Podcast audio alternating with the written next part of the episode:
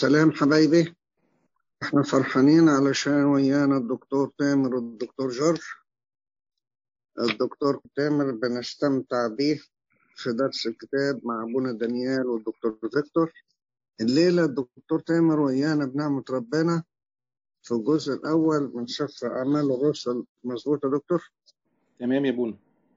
دكتور تامر هيكلمنا في الجزء الأول من سفر أعمال الرسل. المرة الجاية بنعمة ربنا الدكتور فيكتور هيكمل لنا الجزء الثاني. مش عايز أضيع وقت الدكتور تامر بس الآب والابن والروح القدس الإله الواحد آمين. اتفضل يا دكتور. هنتكلم النهاردة عن أول جزء في سفر أعمال الرسل لغاية إصحاح 12 سفر أعمال الرسل طبعا معروف إن الكاتب بتاعه هو القديس لوقا الطبيب. ونلاحظ إن في تقريبا نفس الفكر ونفس الكلام حتى في المقدمة اللي اشترك فيها ما بين الإنجيل والأعمال فتلاقيه بيرسل الرسالة بتاعته في الاثنين للعزيز سأوفيلوس. فيقول في الأعمال مثلا الكلام الأول أنشأته يا سأوفيلوس. يعني بيقول له ده فيه الكلمة الأولانية اللي هي بشارة إنجيل لوقا أنا بعتها لك ورأيت أنا أن أكتب على التوالي إليك أيها العزيز سأوفيلوس. بيحكي نشأة وحياة الكنيسة بعد صعود السيد المسيح.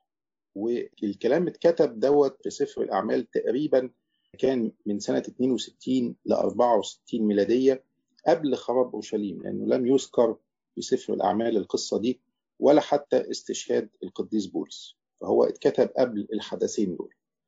ويعتبر مرجع لكل الإيمان المسيحي. يعني لو خدنا كده كل الحاجات اللي هي موجودة في سفر أعمال الرسل وشفنا تطبيقاتها على الكنيسة بتاعتنا اليومين دول هتلاقوها تقريبا بالحرف. مفيش اختلاف خالص. بيطلق عليه كمان سفر أعمال الروح القدس. اسمه في اليوناني إبراكسيس يعني أعمال ومعظم اللي ما ورد فيه بيبقى خاصة بخدمة القديس بطرس والقديس بولس. مفتاح السفر ستنالون قوة متى حل الروح القدس عليكم وتكونون لي شهودا في أورشليم وكل اليهودية والسامرة وإلى أقصى الأرض. سفر أعمال الرسل بنلاقي فيه كل الممارسات الروحية زي ما اتفقنا. يعني مثلا نظام القرعة الهيكلية اللي اتذكرت في اختيار القديس متياس بديلا ليهوذا اللي في أعمال واحد. صلوات السواعي هنلاقيها موجودة في أعمال ثلاثة وأعمال عشرة. تلاقي صلاة الساعة الثالثة وصلاة الساعة التاسعة وصلاة بطرس الساعة الستة في أعمال عشرة.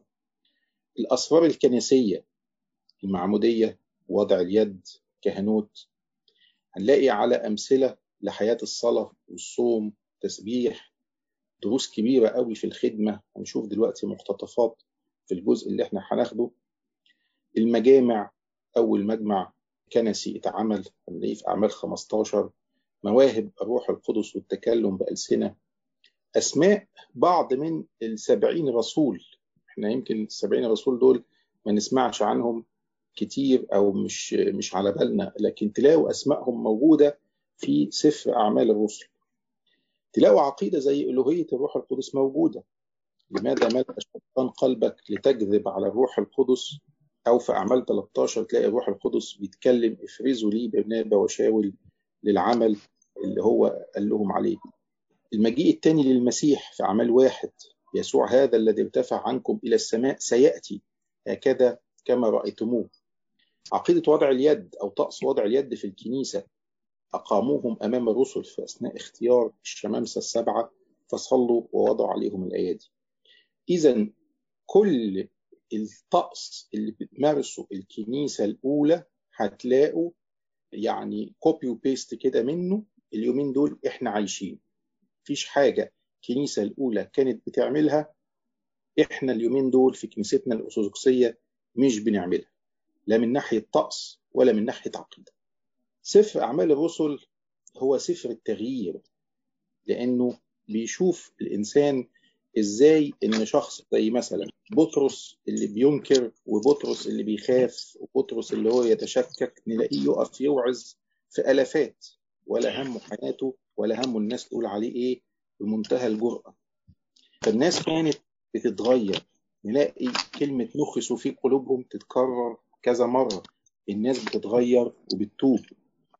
سفر أعمال الرسل بيتقسم لقسمين. من 1 ل 12 تقريبا في أعمال القديس بطرس. يعني بصفة أكبر من أي حد تاني ومن 13 ل 28 دي أعمال القديس بولس أو خدمة القديس بولس. تعالوا نشوف كده إصحاح سريعا إصحاح إصحاح ملخص ليه. الأول الجزء اللي هو ال 12 إصحاح بتوعنا النهاردة.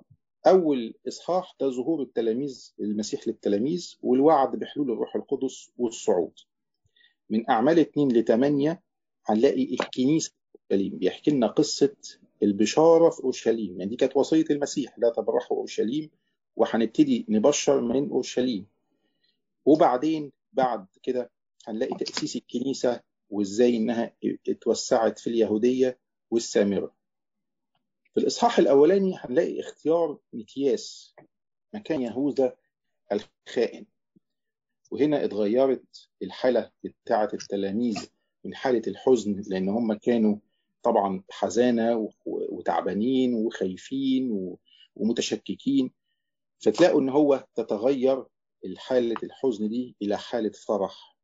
فيقول كده الكتاب المقدس ينبغي أن الرجال الذين اجتمعوا معنا كل الزمان منذ معمودية يوحنا إلى اليوم الذي ارتفع فيه عنا يصير واحد منهم شاهد معنا بقيامته.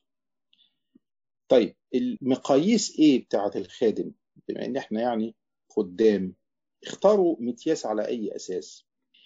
أساس الطاعة وحفظ الوصية إن الروح القدس أو المسيح قال لهم لا تبرحوا اورشليم دي وصية. خلاص هنقعد في اورشليم يقول لهم تنالون قوة متى حل الروح القدس. الخادم عارف إن قوته من ربنا. لا هي قوة شخصية ولا هي قوة بلاغة في الكلام ولا هي قوة تبشير ولا أي حاجة. هو قوته كله من ربنا.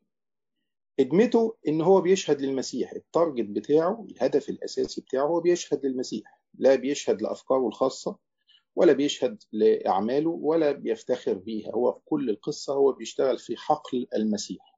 عينه دايما على المسيح وعينيه مرفوعة للسماء. يعني لما كانوا يرتفع السيد المسيح عنهم كانوا هم بيبصوا عليه. كخادم هو يشخص للسماء. يعني ما بيبصش على حد تاني. وبيعيش حياة الصلاة والشركة وروح الوحدة مع بقية الخدام. كانوا يواظبون بنفس واحدة على الصلاة. إيمانه واضح وسليم إن متياس دوت هيكون واحد شاهد على القيامة بتاعة ربنا. يعني ده واحد درس عقيدة كويس بمعنى أدق. يعني يعني عاصر كل الأحداث بتاعة حياة السيد المسيح للقيامة. ما هو هيشهد بإيه؟ هو مش هيشهد بشوية وصايا أو هيشهد بشوية أفكار. هو هيشهد أن المسيح المخلص أتى إلى العالم ومات وقام نيابة عن البشرية. إصحاح اتنين بيتكلم عن يوم الخمسين وحلول الروح القدس. عزة بطرس اللي جابت 3000 نفس شفتوا التغيير وشفتوا كلمة لما سمعوا نخسوا في قلوبهم. قعد يتكلم معاهم لهم أنتوا اللي صلبتوا المسيح أنتوا اللي موتوا المسيح. المسيح ده الرب والإله. فلما سمعوا نخسوا في قلوبهم كان من أثر هذه العظة الجميلة إن الناس اتغيرت من حالة الجحود إلى حالة التوبة. إصحاح ثلاثة بنشوف شفاء مقع مقعد باب الجميل. بطرس يقول له باسم يسوع المسيح الناصري قم وامشي فوثب وصار ووقف وصار يمشي ودخل معهما إلى الهيكل وهو يمشي ويطفر ويسبح الله. هنا التغيير اللي حصل تغيير من حالة الاحتياج وحالة إنه محتاج ناس إلى حالة بذل. وأي مش لاقي حاجة يعملها فلزق في الخدام الجمال اللي قوموه. وكان مش بس كده داخل معهم الهيكل الناس تتفرج وتشوف المعجزة. وماشي يعني كان تقريبا بيرقص. ومش بس كده هو بمنتهى الفرح بيسبح ربنا. بيعمل إيه الخادم مع المخدومين؟ تعالوا كده بصوا بقية الإصحاح بعد القصة بتاعت شفاء مقعد باب الجميل. يجوا اليهود يعني متضايقين من بطرس ويوحنا إزاي أنتوا عملتوا كده يعني؟ فتلاقيه بطرس يقف يقول وعظة جميلة قوي يقول لهم أنا أعلم بجهالة قد عملته الخادم يلتمس شوية العذر على جهل المخدوم بتاعه أو قلة حكمته. ما يبقاش يبكت أو يدين جامد لا معلش يعني نسامح نلتمس العذر. ابتدى يدور على حاجة مشتركة للحوار. سبق وأنبأ به بأفواه جميع انبيائه فبطرس عايز يتكلم مع اليهود دول فيقول إيه؟ نجيب بقى العهد القديم اللي أنتوا حافظينه. دي أرضية كده حلوة نفتح بيها الكلام مع بعض. ما بيستبدلش العمل الروحي في نفس الوقت. يعني هو هدفه إيه؟ توبوا وارجعوا هو ده الهدف الأساسي. هنلتمس العذر شوية هندور على أشياء مشتركة شوية. لكن في نفس الوقت هو عينه على إن العمل الروحي لا يفشل لا يتنازل عن العمل الروحي لا يتنازل عن كلمة التوبة لا يتنازل عن القياس لا يتنازل عن كلمة إن في حضور أسبوعي للتناول أو إن هو في قراية للإنجيل يومية أو أو العمل الروحي أساسي. في نفس الوقت هو إيه؟ يحمل برضه شوية كده شوية تبكيت خفيف إن كل نفس لا تسمع زي كان بطرس تباد من الشعب إن في عقوبة خد بالك. إحنا مش معنى إن ربنا حنين إن مفيش عقوبة لأ دي هتمشي مع دي. إحنا عايشين اليومين دول في الحنية. ويعطي الرجاء للمخدوم بتاعه. باب الخلاص مفتوح لكل الناس. بطرس يقول يبارككم برد كل واحد منكم ده رجاء. يبقى الخادم مع المخدومين بتوعه لازم يمشي بهذه الصورة أو بهذه الخطوات معاهم. يجيبوا بطرس ويوحنا في إصحاح أربعة يحطوه في المجمع اليهودي يقوم بطرس برضه يقول عظة تانية كانت من نتيجتها إن في 5000 واحد تاني يآمن كان في 3000 في الأول يوم الخمسين وأدي 5000 أدي 8000 واحد. أقول لكم بقى حاجة جميلة إن عدد تقريبا السكان اليهود اللي كانوا في أورشليم تقريبا 20000 فشوفوا في كام يوم الروح القدس وخدمة التلاميذ جابت 8000 واحد. تقريبا نقول مثلا النص مثلا أو نقول 45% من السكان في كام يوم أمنوا بالمسيح بسبب عمل الروح القدس.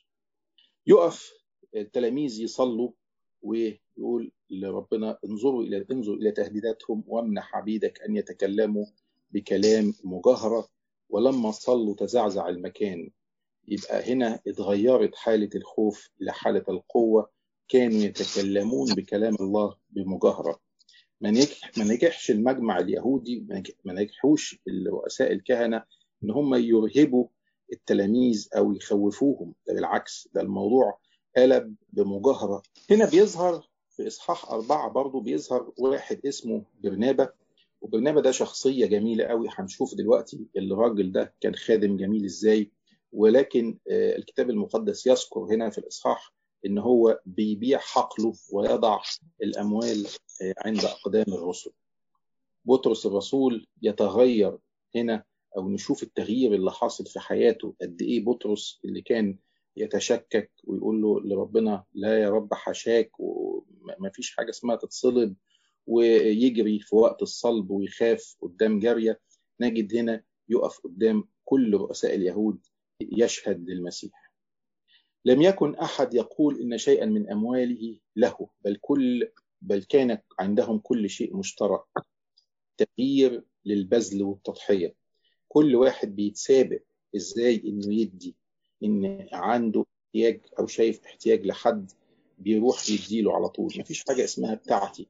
وعشان كده الإصحاح دوت ذكر فيه قصة برنابا إنه إزاي إن هو بيبيع الحقل بتاعه في مقابلة جميلة الكتاب المقدس يعملها في الإصحاح الخامس مع حنانيا وسفير اللي هم كان عندهم الحقل كان عندهم المال لكن في نفس الوقت كذبوا أو يعني حاولوا إن هم يعملوا كده نوع من أنواع المظهريه في العبادة. مش الناس كلها بتدي طب إحنا هندي وهنقول ادينا كل حاجة.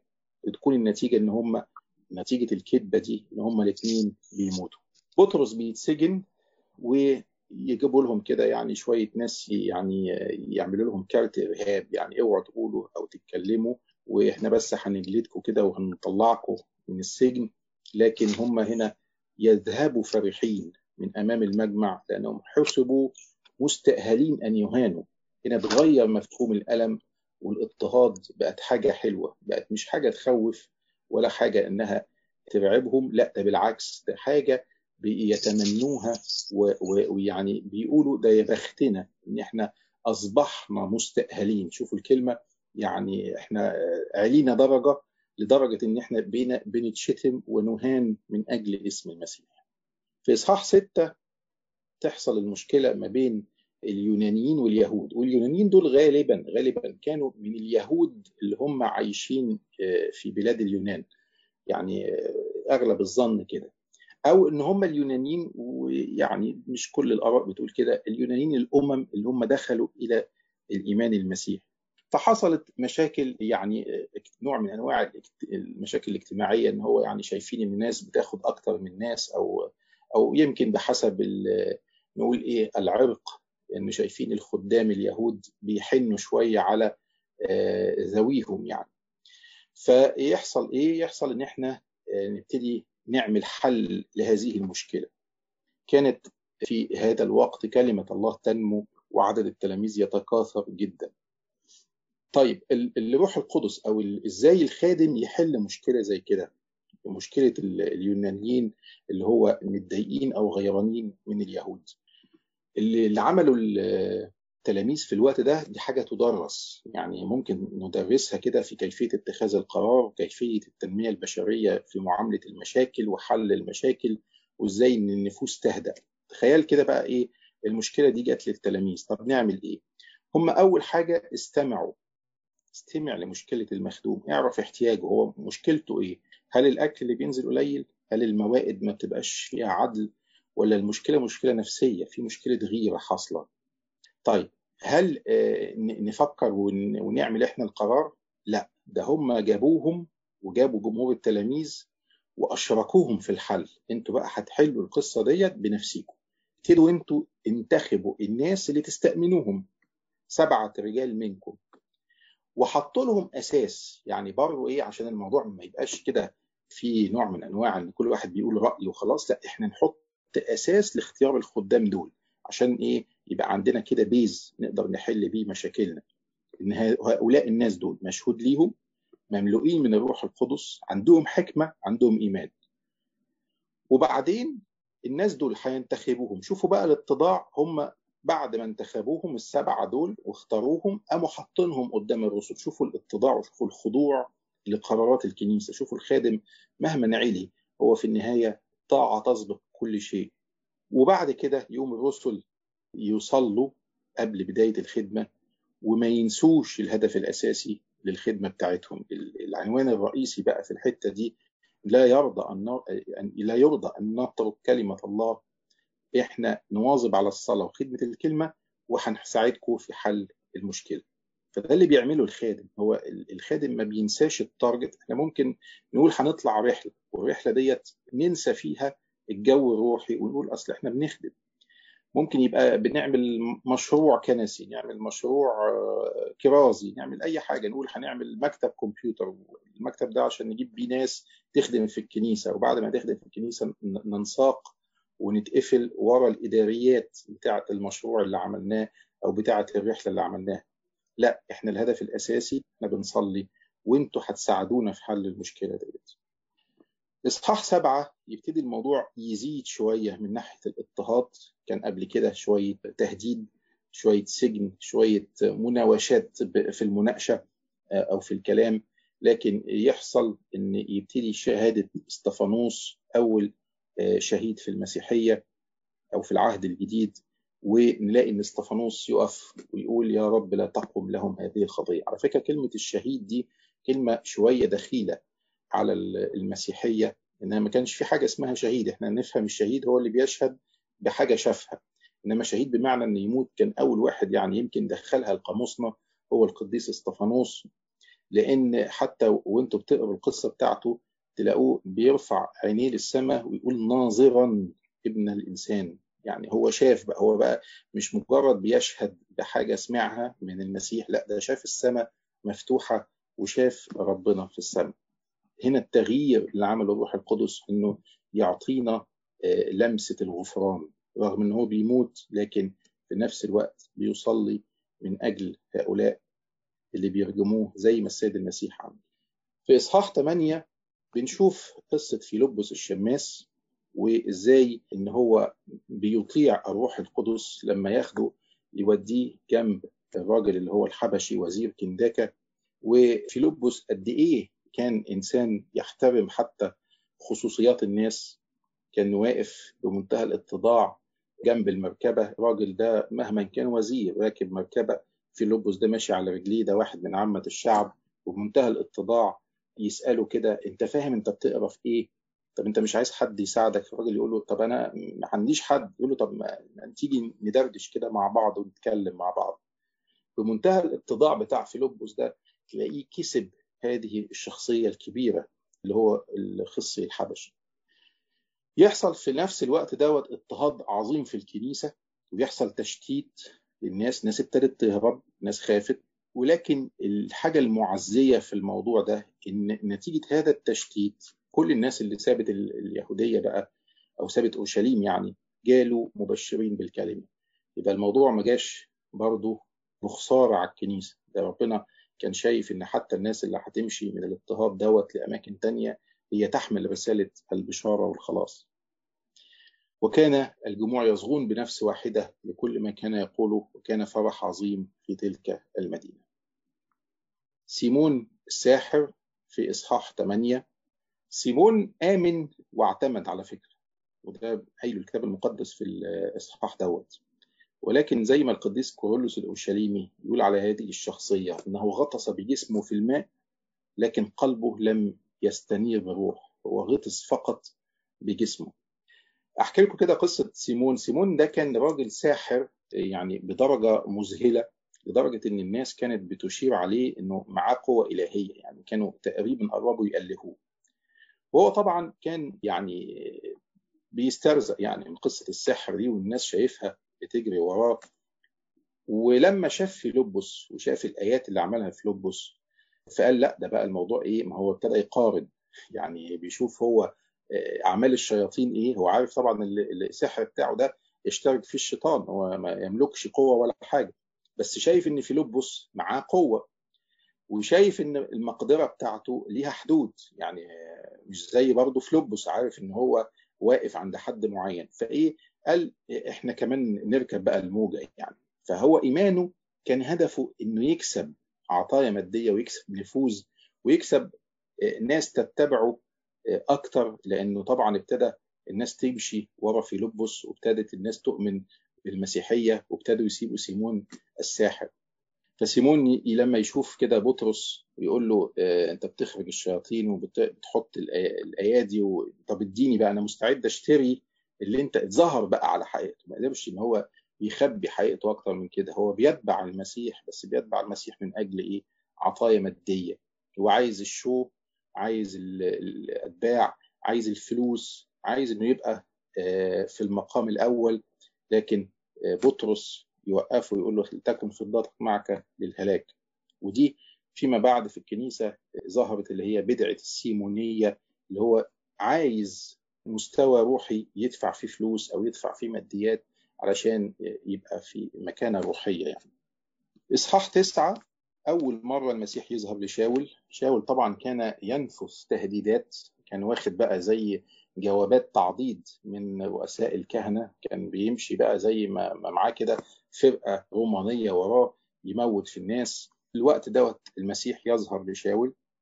بعدين أنتوا عارفين القصة ان شاول بقى بيصاب بشوية عمى كده مؤقت ويعتزل ويقابل حنانيا في نفس الوقت دوت حنانيا طبعا لما ربنا قال له روح له وده هيبقى ليا إناء مختار حنانيا يعني إيه كان زي ما تقولوا كده متشكك شوية. يا رب هو مش ده اللي بيموت ولادك؟ آه بس ده ده اتغير ده اتغير. طبعا المقابلة كانت مثمرة جدا مع حنانيا ودخل شاول إلى المسيحية. مين بقى الخادم الجميل اللي هو إحنا كنا بنتكلم عنه من شوية برنابة اللي باع حقله؟ مين الخادم الجميل اللي كان حلقة الوصل بين شاول وبين التلاميذ؟ ما هو التلاميذ ابتدوا إيه؟ يكشوا برضه من من شاول. قالوا بقى إحنا يمكن دي تكون لعبة من شاول. شاول ده يعني إيه؟ زي عامل نفسه جاسوس وإحنا برضه إيه؟ ما نضمنوش. دي عامل علينا قصة يعني. عشان يعرف إحنا بنعمل إيه ويعرف فين أماكننا والناس بتوعنا فين ويموتنا. لكن برنابا كان مشجع جدا وكان حبوب جدا مع بولس وقدم بولس للتلاميذ وشرح لهم إنه إزاي بولس ده اتغير. في الإصحاح ده بطرس بيشفي الناس المفلوج ويقيم طبيثه من الموت وينتهي بأنه بيقيم عند واحد اسمه سمعان الدباغ. إصحاح عشرة بيحكي لنا قد إيه الروح القدس ممكن يغير الفكر ويغير القلب ويغير النية؟ شوفوا رؤية القديس بطرس وإزاي إن ربنا بيدعوه يأكل من مائدة. هو قال له أنا لا أكل نجس. يعني إزاي يعني؟ قال له ما حلله الله لا تدنسه أنت. وشاف بعد كده إن كرنيليوس ده راجل أممي وقد إيه إن هو كان راجل بيصلي وبيصوم وعايش حياة حلوة. ظاهريا حياة قداسة لكن ضمنيا هو أممي وما يعرفش حاجة عن المسيح.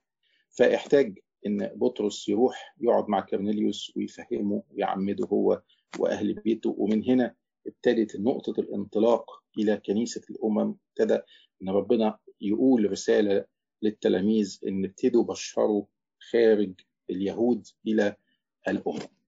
الموقف ما عداش بالساهل.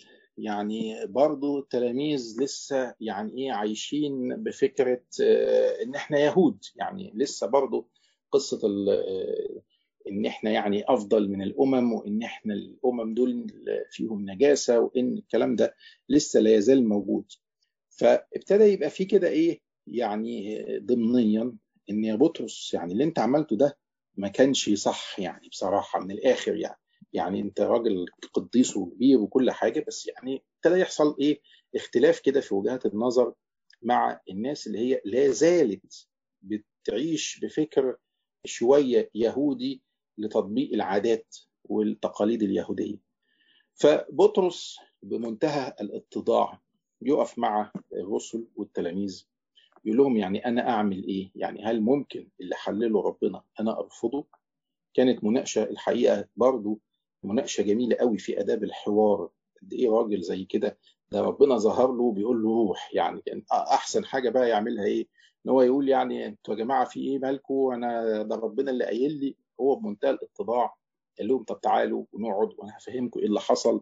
وقعد شرح لهم ده أنا كنت واقف بصلي وبعدين لقيت رؤية وبعدين ثلاث مرات بيقول لي لازم تروح. ورحت لكرنيليوس و أعمل إيه في النهاية؟ لو أنتوا شايفين إن إحنا نقف قدام ربنا نقول له لأ أوكي. فطبعا كانت نتيجة هذا الحوار الجميل إن الناس ابتدت الرسل يعني ابتدوا يلينوا من ناحية التبشير للأمم. ابتدت المسيحيين هنا بقى ابتدوا يطلق عليهم مسيحيين. في أول مرة كان في الإصحاح ده في أنطاكيا. وبرنابا راح لأنطاكيا وثبت الكنيسة هناك وطلب شاول بالاسم معاه. بصوا بقى برنابا الخادم الجميل ده تعالوا كده نشوف يعني يعني يا ريتنا كلنا نعيش برنابا أو نعيش زيه. أول حاجة إنه كان راجل معطاء ده باع حقله وحط الفلوس قدام التلاميذ. نمرة اتنين كان عايش حياة طاعة عجيبة للرسل يبعتوه أنطاكيا ماشي حاضر خليك هنا ماشي حاضر. يعيش حياة الفرح بنجاح الخدمة حتى لو ما كانش هو السبب فيها. لما راح أنطاكيا شاف نعمة ربنا شاف الناس المؤمنة. فرح يعني ما عادش بقى اشمعنى وليه؟ وأنتوا مين اللي خدمكم وهاتوا لي اسمه. يعني ما فيش الكلام ده. هو فرحان بنجاح الخدمة. الحاجة بقى الجميلة قوي فيه إن هو كان يقبل الآخر ويتسامح. يعني أول واحد قبل شاول كان برنابا أول واحد قدم شاول للرسل والتلاميذ كان برنابا مش بس كده يعني هنسمع فيما بعد إن كان في الرحله مع بولس الرحلة الأولى مع بولس كان مصطحبين معاهم مرقس ومرقس يبدو إن هو كان لسه صغير لسبب ما خاف أو كش من الموقف بتاع الرحلة فتراجع. فجم في الرحلة الثانية بولس عايز ما ياخدش معاه مرقس لكن تلاقي برنابا يقول لا ده إحنا ناخد مرقس ونديله فرصة ثانية شوفوا قد إيه كان الراجل متسامح تسامح مع شاول في اللي عمله وقبله وتسامح مع مرقس وقبله لدرجة إن لما بولس أصر على موقفه بولس أخذ سيلة لكن برنابا أصر على إنه هياخد مرقس ومش هيروح مع بولس. يعني شوفوا قد إيه مشجع وقد إيه متسامح. يقول عليه حتى الكتاب المقدس رجل صالح وممتلئ من الروح القدس. كان عنده رؤية. الخادم لازم يكون عنده رؤية وبعد نظر. يدور على كل نفس ممكن تخدم. يعني يقول عليه الكتاب المقدس يخرج يطلب شاول. هو عارف إن شاول قوي جدا في البشارة وعارف إن هو قوي جدا في الكرازة. طب ما, ما, ما يجي معايا. إيه المشكلة يعني؟ أخدم وراه أخدم وراه. مفيش أي مشاكل خالص. محبة وتشجيع.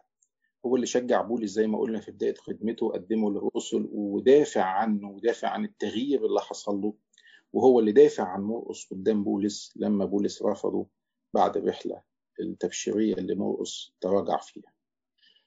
إصحاح 12 يبتدي الموضوع بقى الاضطهاد ياخد شوية شكل سياسي فهيرودس يقوم جايب أكبر واحد موجود دلوقتي هو يعقوب ابن زبدي ويقتله ويقبض على في نفس الإصحاح على بطرس ولكن الملاك يخرجه. موقفين شوية عكس بعض. إذا ليه يا رب أنت تسمح بأن يعقوب يموت وتسمح أن الملاك يقوم مخرج بطرس من السجن؟ بطرس كان المفروض هيموت خلاص. يعني هو مسجون السجن خلاص. يعني خلاص مفيش حل آخر يعني. لكن ربنا يسمح أن يعقوب يموت أو يستشهد ويسمح أن بطرس يخرج من السجن. ده رسالة حملها وخلصت عند كده ده يعقوب. لكن بطرس كان لسه له رسالة ده له رسالة في الخدمة ده له رسالة في الخدمة تانية زي ما ربنا بيشوف. بينتهي الإصحاح بأن ملاك الرب يضرب هيرودس الملك وبيموت وتنتهي كده تقريبا الخدمة بتاعة القديس بطرس. نبدأ إصحاح 13 للآخر في خدمة القديس بطرس. لإلهنا كل مجد إلى الأبد. آمين